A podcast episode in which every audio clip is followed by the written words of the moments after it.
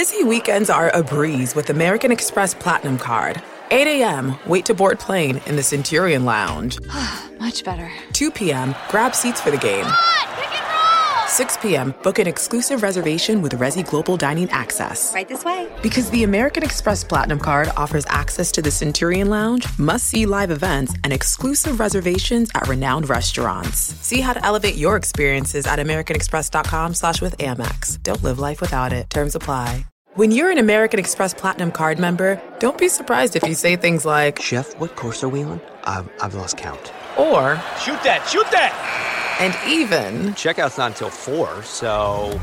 Because the American Express Platinum Card offers access to exclusive reservations at renowned restaurants, elevated experiences at live events, and four p.m. late checkout at fine hotels and resorts booked through Amex Travel. See how to elevate your experiences at americanexpress.com slash with Amex. Don't live life without it. Terms apply.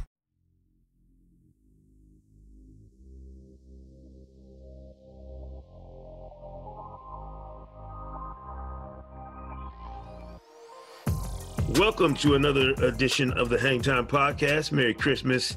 Happy holidays to you and your fam. I'm your host, Sekou Smith, here in Atlanta. And we are clawing our way towards the showcase day around the N B A. We've had opening night. Saw what the first blush of the season looked like. But uh, getting to the showcase game and cranking it up with us here today is a, a special guest guy I'm a huge fan of and glad to have him on the show here, uh, Master Tez.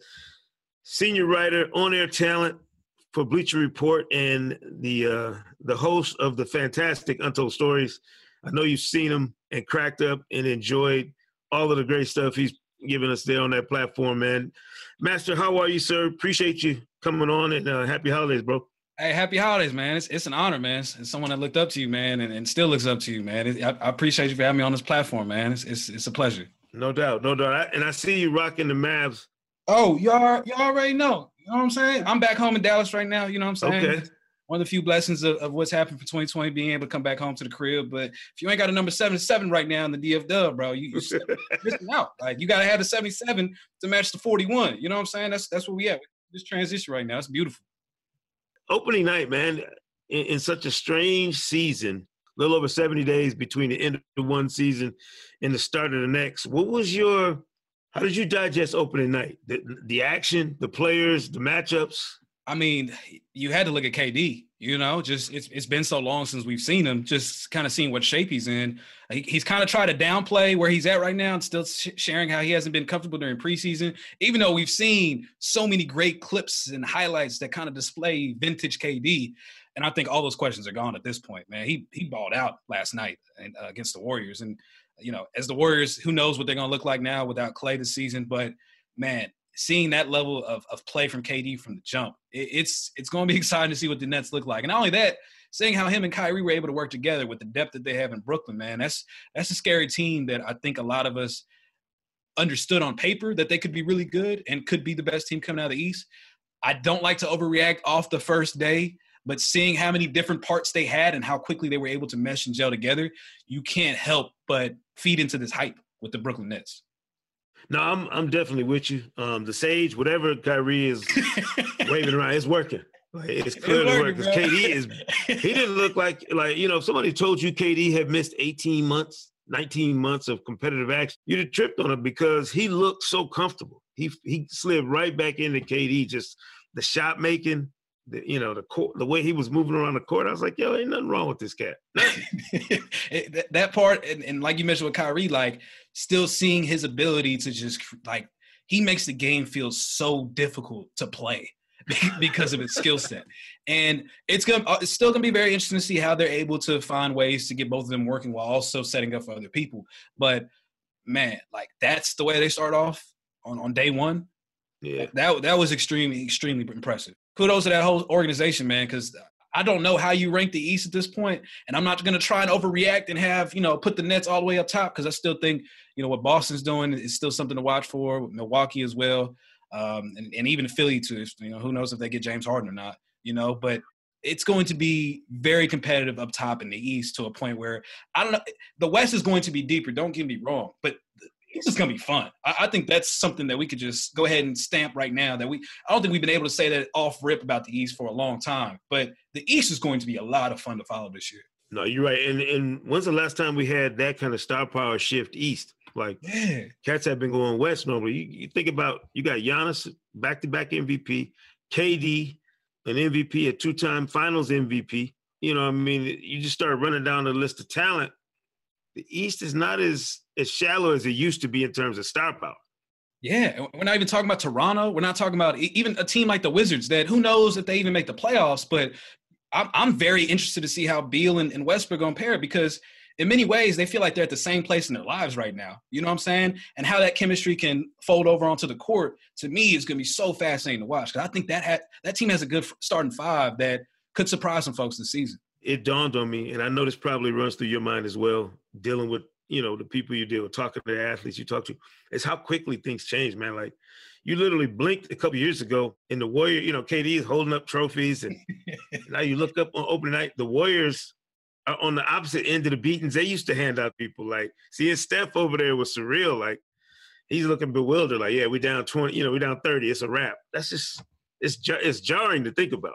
I had to find other things to do because at some point in the third quarter, it's like I expect a little bit more from the Warriors. You know what I'm saying? Like, and even more so, the most disappointing part in that is just, I mean, you keep thinking Andrew Wiggins at some point is going to be able to just – there's so many opportunities that keep popping up for him to just display something. And he does the bare minimum, if not, you can call it nothing. You know, and, you know, it's understandable with Oubre, you know, mesh, trying to find a way to mesh this, to this new team that you're going to go through those struggles and bumps and grinds. And, and obviously Wiseman being a rookie, it's hard to depend a lot on him, even though, you know, he did drop nineteen points. That team is is going to be a mess all year.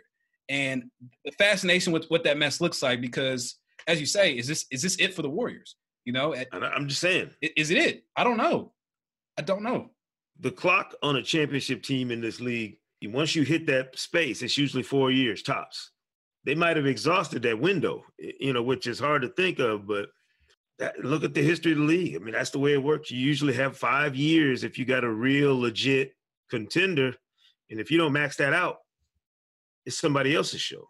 At what point does this team, who obviously just built a brand new arena that they spent a lot of money on that they haven't seen the benefits from because of COVID, at what point do the financial issues start to pile up where you got all these massive contracts, you got to figure out a way to do something about this because you're, you're spending a lot on this product and this product is not bringing in the return on investment that you had hoped for? That's a story somebody's going to have to dig into later just to see what they become. Obviously, no Klay Thompson changes the calculus dramatically, um, you know, for the Warriors. What were your thoughts on the Lakers-Clippers matchup, which the schedule makers, then, you know, it's two years in a row now. It's, it's low-hanging fruit. Let's make these dudes play the first game and get everybody amped up. Paul George looked like a dude who's been listening to what we've all been saying about him on social media and in the barbershop. Like, he took it to heart, obviously. He did.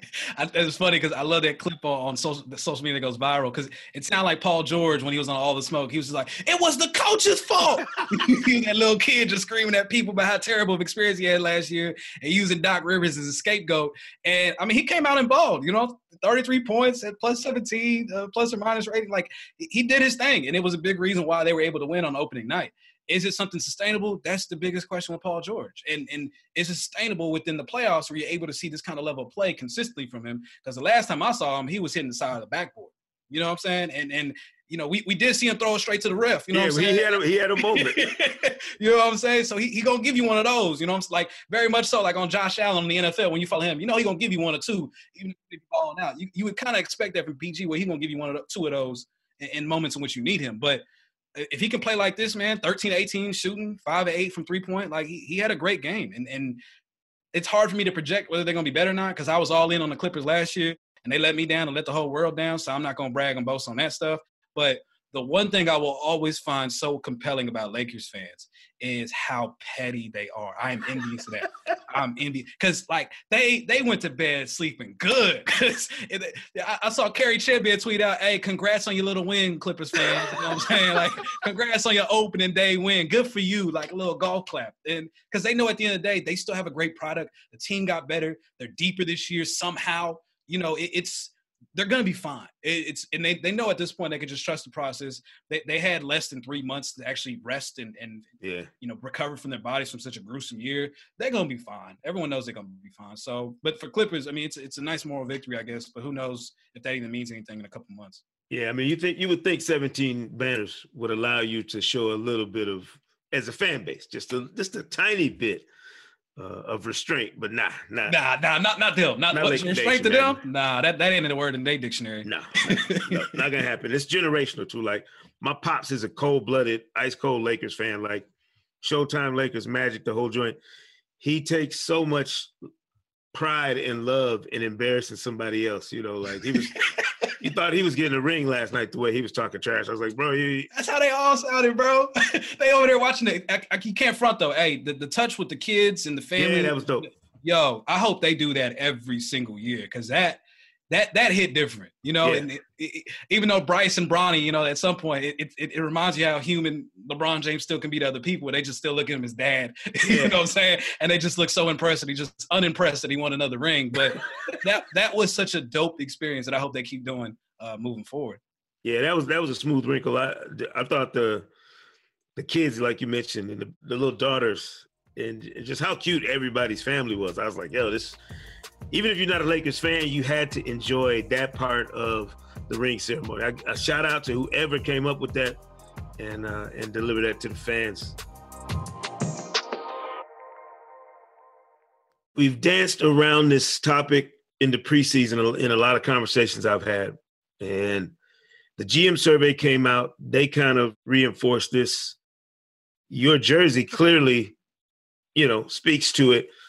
I talked about it when we talked about the best twenty, you know, best players under the age of twenty-five in the league right now. Luka Doncic, to me, is number one on that list. And I'm not a Luka fan, a Mavs fan. I'm just looking at what a guy puts on wax. Like, he put on last year in ways that we haven't seen a, a twenty, twenty-one-year-old guy. Average a triple-double, basically. The best, you know, most efficient offense in the league. Top four M V P voting, you know what I mean? Come on, gas him up, bro. Come on, talk to him. Is, is this his age? Talk to him. Is this, is this his era? Like, are we coming, you know, LeBron's year eighteen. Some of those other guys after LeBron haven't really sorted out who's next. Is it Luka maybe? Is it his turn?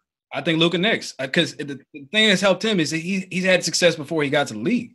And that kind of experience at such a young age is so critical because it, it expedites your entire growth and development process of understanding what it takes to, to be in this position uh, that others, simply put, are still trying to figure out in a completely different way.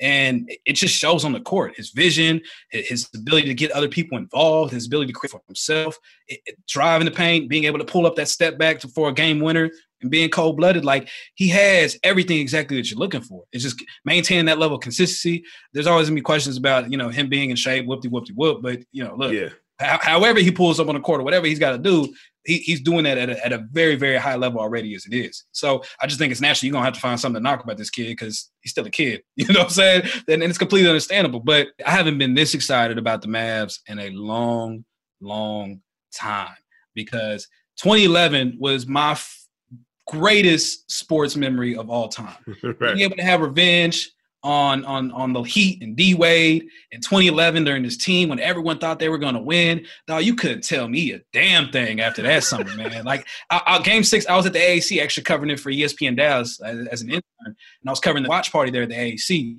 And just that experience, it was just so surreal. Everyone honking at cars. I still got my Dallas Morning News uh, clip out from that. The saddest part about that experience was thinking, like, cool, like the best part about it, winning championships, like, all right, let's keep doing this. You know what I'm saying? Let, let's let's bring the band back together. And because of the C B A and the issues that happen, and Cuban trying to proactively uh, trying to account for some salary cap issues that are going to happen, it, it clearly backfired in many ways that wasted the rest of Dirk's career and his, his prime. And for me as a Mavs fan, it was so disappointing just being able to have that taste but not being able to have a, a way of maintaining it. Where this is the most excited I've been, this is the most excited the city has been, uh, and you know for the next decade, at least because of Luka, that this team is going to be competitive and, and hopefully be able to win a title at some point. Yeah, I, I agree with you. I thought they had pulled the plug on it way, way too soon. You know, Tyson Chandler, some of those guys probably had a couple good seasons left in where they could have competed at the highest level, and we'll never know. You mentioned the D F W. Um, I'm curious. I've been wondering this, and I got a couple boys that live in Dallas, but they're transplants. Like, they're not born and raised. That's not their home. They've lived there since college. Did the Metroplex, did they know what they were getting in Luka on draft night? Did they have any idea what was really coming? Nah, not really, man. I, I can't even front. Me personally, like, and I, I think a lot of people felt this way too. Oklahoma's just a couple hours away. Right. You know, this Big Ten, this this Big twelve country. So you seeing tw- Trey Young pull up from forty, and this right. is during, you know, when Steph Curry's doing that, you're like, oh yeah, give me some of that. It, it was very attractive to try and seek a way to have Trey Young come here because you knew you're gonna have a great, you know, the Mavs are gonna have a great pick. When they traded that and got Luka, I didn't know how to feel. You know, again, it's hard to, to understand the European game without the assessment, evaluation, and being able to have the exposure like you do with college basketball. But you're still staying open-minded to it because those balling out, you know what I'm saying, in a way that, that even people over there in Europe are saying they've never seen before. So, all right, cool. Let's see what's up. The thing that sold me, and this is going to sound very – this is going to show you I'm from Texas.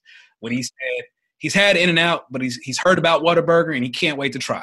And when he said that, I'm like, all right, cool, we in, baby. We in. Luka, cool. You you open Whataburger. I don't know what P R person told you to say that, but I'm right. glad, man, because because I'm, I'm, I'm warming up to the idea. And, man, just seeing him off rip, just ball out in the way that he did, everyone jumped on immediately at that point. And and it, it brought people back in, you know, in the A A C with that level of excitement again and, and knowing that something was being built here. It was just a matter of what it was going to look like and how long it was going to take. But you knew you had the piece that you had been looking for for so long after striking out every damn year in the draft, striking out in free agency. L- Luka re-sparked the energy here that I feel like truly, man, you know, we get known as a football town, you know what I'm saying, because the Cowboys and, and Texas high school football, man. But, you know, the first sporting event I ever went to was a Mavs game. You know what I'm saying? Like, like hoop it up three on threes, like all them tournaments, stuff like that, the rec centers, all this stuff here. Like, there's a lot of hoopers in this place, you know, in, in the city that obviously Chris Bosh has done a great job representing as, man. And I don't think it gets highlighted in the same way as football does. And when you get opportunities when the Mavs are good, when you get opportunities because of people like Dirk or Luka, it kind of re-energizes the city again and reminding us of, of the basketball city and town, the appreciation that we have for this for this sport that oftentimes gets overlooked. So that's the part I love because it it, it brings out the whole city in a way that other sports typically don't. For us older generations, my all-time favorite hooper that's not from my home state of Michigan is from Dallas, Larry Johnson. Like, first time I ever saw Larry Johnson with that gold, yeah, I was like, I was done. The gold tooth, the part, I had the part down the middle, the whole nine. So shout out to Dallas for sure on, on the hoop tip. This Christmas Day matchup with the Lakers and the Mavericks is, is one of obviously five games, but to me, the highlight game is the showcase game. Last year, that Mavericks-Lakers game that was on that Friday night, Halloween weekend, hey. Like the whole party was kicking it, doing whatever, and I was like in front of the big screen. I was like, I'll get back with y'all, and like I got to watch this game. That was when Luka, even great rookie season, but that night going at LeBron the way he did, I was like, this dude is cut a little different. I'm looking forward to the Christmas Day games, all of them obviously, a fantastic slate, starting early, finishing late. But that Lakers Mavericks and Luka with a chance to do some more of what we saw from him in the bubble where he went at the Clippers. That's the part about Luka's game I love is that he he recognizes the moment and then doesn't shy away from going at somebody in that moment. You hear that LeBron's voice too with the amount of respect that he has for Luka. In a way that he really doesn't do outside of his clutch family. You know what I'm saying? And right. He speaks with so much respect for Luka for how young he is and how much of a dog he is. Because I think, simply put, LeBron respects it. Because it, it challenges him in a way that forces him, you know, in year eighteen, as people call him Wash, to bring out the best of him in, in ways that, you know, maybe he doesn't feel from other competitors that he faces in the same mm-hmm. capacity as he does with Luka. I think, as you said, it's a testament to Luka, man, his competitive drive that he has, his fearlessness. And, I mean, some of that I think it just has to do with how young he is, too. In many ways, you just become naive. You're like, all right, this is who it is. This the this the dog. Like, you know what I'm saying? Like, come at the king, you best not miss. Is that if that's the game we playing here, then, then Luka has shown time and time again he's capable of doing it. But, yeah, when he was going toe-to-toe with LeBron, that game – at that point, you're, you're mapping out the next decade of Mavs fandom, and, and I'm trying to figure out ways to get season tickets after that. You know what I'm saying? Because you, you just know, you know, regardless of what happens with Porzingis, which at this point you can't really count for him anymore. Right, it's a question mark. You know, he, he's a huge question mark. You got to build that team and roster as they've done, at least, you know, with just some of the moves that they made. You kind of have to build it, like, without him in mind. And if he comes, it's a it's addition you have, which is crazy to say because he's making almost thirty million dollars this year. But it, that's the situation that they're in. But being able to still know that you've got Luka as your centerpiece, that you can always find other complementary pieces to build around him, you know that this team is going to be relevant and competitive over the next decade. And I think he's going to be the one that ends up passing the baton from LeBron. And that's no disrespect to Giannis at all. I, I'm a huge fan of Giannis, and obviously you can't disrespect a back-to-back M V P and what he's been capable of doing. But there's still an absence of his game in terms of being well-rounded. And until he develops that jump shot, there's still a way that in which, as the Heat displayed and as Jimmy Butler displayed, that you can still beat the Bucks. And, and and a lot of that just has to deal with, you know, the growth and evolution of the Giannis, which I believe he can do. I think he's determined and hungry in a way to, to figure out how to how to establish his jumper. Uh, as the confidence comes, I think, you know, he's got a couple years to still figure that out. Uh, but with Luka, it's, it's, I mean, it's, you know, it's battery sold separately. You know what I'm saying? All you got to do is just, you know, he, he's ready to go out the box. You know what I'm saying? And that that that's that's going to create a, a completely different growth trajectory in a way where uh, compared to someone that simply just has a difficulty to shoot. He was a completely plug and play star as a rookie that that was shocking to me. I, I had heard about him. I, you know, you talk to scouts, especially guys that, that scout in Europe, and they'll tell you about a dude when he's twelve, thirteen, fourteen years old, you know, like be on the lookout for this dude in four or five years. The buzz on Luka wasn't at all what I was expecting. Like normally when they talk about these cats, it's they give you the deficiencies and then they're like, but he's talented. With Luka, it was like, no, no, dude's legit. Somebody's going to have to figure out how to deal with him when he gets to the league. And I was like, yo. So when you first see him, it's like how much of this is just that newness. But then when you talk to older players and former players, and they're telling you like, yo, that dude is genuine. That's like, that's the real deal right there. That, that kind of got me on board quicker with this idea that Luka jumped some people in the line now. There's some young stars who was supposed to be that next guy. Luka jumped them. And to me goes into this season now as that, as that, that next one. I know everybody's going to be locked in on Christmas Day. Like I said, there's games for every set of fans, wherever you are. But that Lakers-Mavs game, that, that's where you pull out the glasses and get locked in on it. That's the eight p.m. Eastern game for a reason. You know what I'm saying? And going back to your point, though, like it, that's the, probably one of the more difficult things for a European player to have is, is, is the validation from former athletes and current athletes in the N B A because the barriers that exist, just simply put, being on the other side of the globe. And, the, the as you mentioned, guys always being hyped up and not living up to the hype. Whether it's because of scouts or agents, you know, all these different people in the game, you know, just trying to gas it up so they can build up this person and cash in however they can. Rarely do you see the talk matched with the walk, you know, in, in a way that it has with Luka. And it's so quickly as it has with Luka that you you had no other choice but to, to validate and, and put your stamp of approval on that. Because at some point, if you don't, you just hating. And nobody wants to be a hater in that kind of way, especially when it's, such, it's so undeniable when it's right in front of you. Master, I, I want finally – for you to give me a good idea of the temperature of the league on and off the court, the culture of it. I know you are immersed in it on a daily basis, dealing with all of these, you know, athletes and, and different people. Is it in a healthy place? I remember towards the end of one era, like when we knew Michael Jordan was exiting the league, there was this never ending search. It seemed like for whoever was going to carry the torch next. LeBron, despite the idea that he looks like he could play till he was fifty, is going to have to stop at some point. Absolutely. Is is the league's checkup healthy right now going into the twilight of LeBron's career, do you think? Just overall, not just one specific player, but the league itself.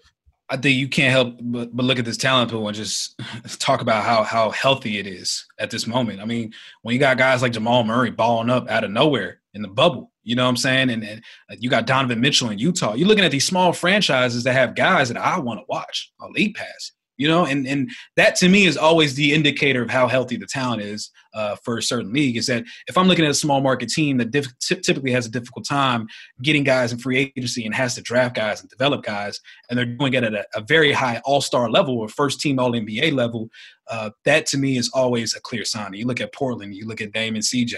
Obviously, we talked about Milwaukee, and you got Giannis. I just mentioned uh, Utah and Denver. Even Memphis with Ja Morant, man. I, I just bought, I had to buy that City Edition Ja Morant jersey, man. I, that, like, I, I rock with how he's moving. And, and I think a lot of it translates also into the personalities of these people. You know what I'm saying? You have a better idea of understanding the individual and, and, and what drives them, who they are. You know, social media is still, you know, for better or for worse, how people feel about it. You still get a good glimpse of these people in ways that you really haven't before. And when I'm I'm I'm seeing how, how much of a dog Ja Morant is on the court, and I'm following him on social media, and I'm seeing him back that talk in, in, in a way that to me feels, you know, very relatable. Yeah. I can't help but support this dude. I can't help but watch the Grizzlies. You know what I'm saying? And that's the thing that I think ha- has created a healthy environment culturally and also from a talent perspective. Obviously, financially, it's a whole different story with COVID um, in terms of the issues that are going on uh, in terms of revenue. And obviously, as we talked about COVID, the, the health issues that exist that are still very, very terrifying, especially as you see what happened uh, at, at Florida with the men's basketball team there. It, it, it is still a terrifying experience as a fan to sit here and watch these games, not knowing what's going to happen possibly as a result of this you know, this this uh, global pandemic that we still don't even know the long-term effects of this. Uh, and so I, I do not want to lose sight of that because it's something that's always going to be consciously on my mind and probably on the minds of a lot of people, whether they want to subconsciously or consciously acknowledge that. But in terms of just like from a cultural standpoint, man, it, it couldn't be in a better position. And and it's it's going to continue to be exciting to see all of these under twenty-five guys, as you mentioned, continue to grow and elevate their own game. And you know, be that next group, that next generation. You know, I, I think about that Nike commercial, you know what I'm saying, with the uh, with the Joel Santana track, you know right. what I'm saying, the second coming. Like, you can't help but look at this generation of players that are coming up right now and feel the same way. Yeah, there's no question about it, man. Listen, I appreciate you taking the time, man. Always great to talk N B A basketball and, and everything that comes with it. Master Tez, Bleacher Report, Untold Stories. Like I said, if you haven't taken a deep dive into that, you need to. It's out there. Make sure you check it out. Happy holidays to you, brother. Stay safe and uh, enjoy this season, man. Likewise, man. Happy holidays. Happy New Year to everybody, man. Likewise to you and your fam, man. Stay safe. No doubt. Appreciate that. Master Tez joining us here on the Hang Time Podcast. Enjoy the Christmas Day games. We'll see you again after the holiday right here on the Hang Time Podcast. This episode of N B A Hang Time is produced by Sean Bartley alongside Kendall Garris and Morgan Mitchell. Sound designed by Chloe Van Til.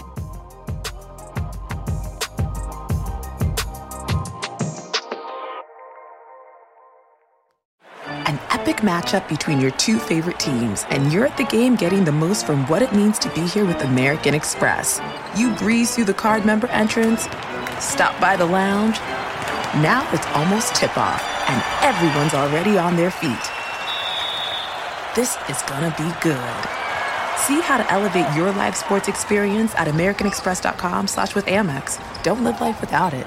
Eligible American Express card required. Benefits vary by card and by venue. Terms apply. You're getting the most out of being at a game with American Express. The card member entrance, the lounge, and now tip-off. See how to elevate your live sports experience at americanexpress.com slash with Amex. Don't live life without it. Eligible American Express card required. Benefits vary by card and by venue. Terms apply.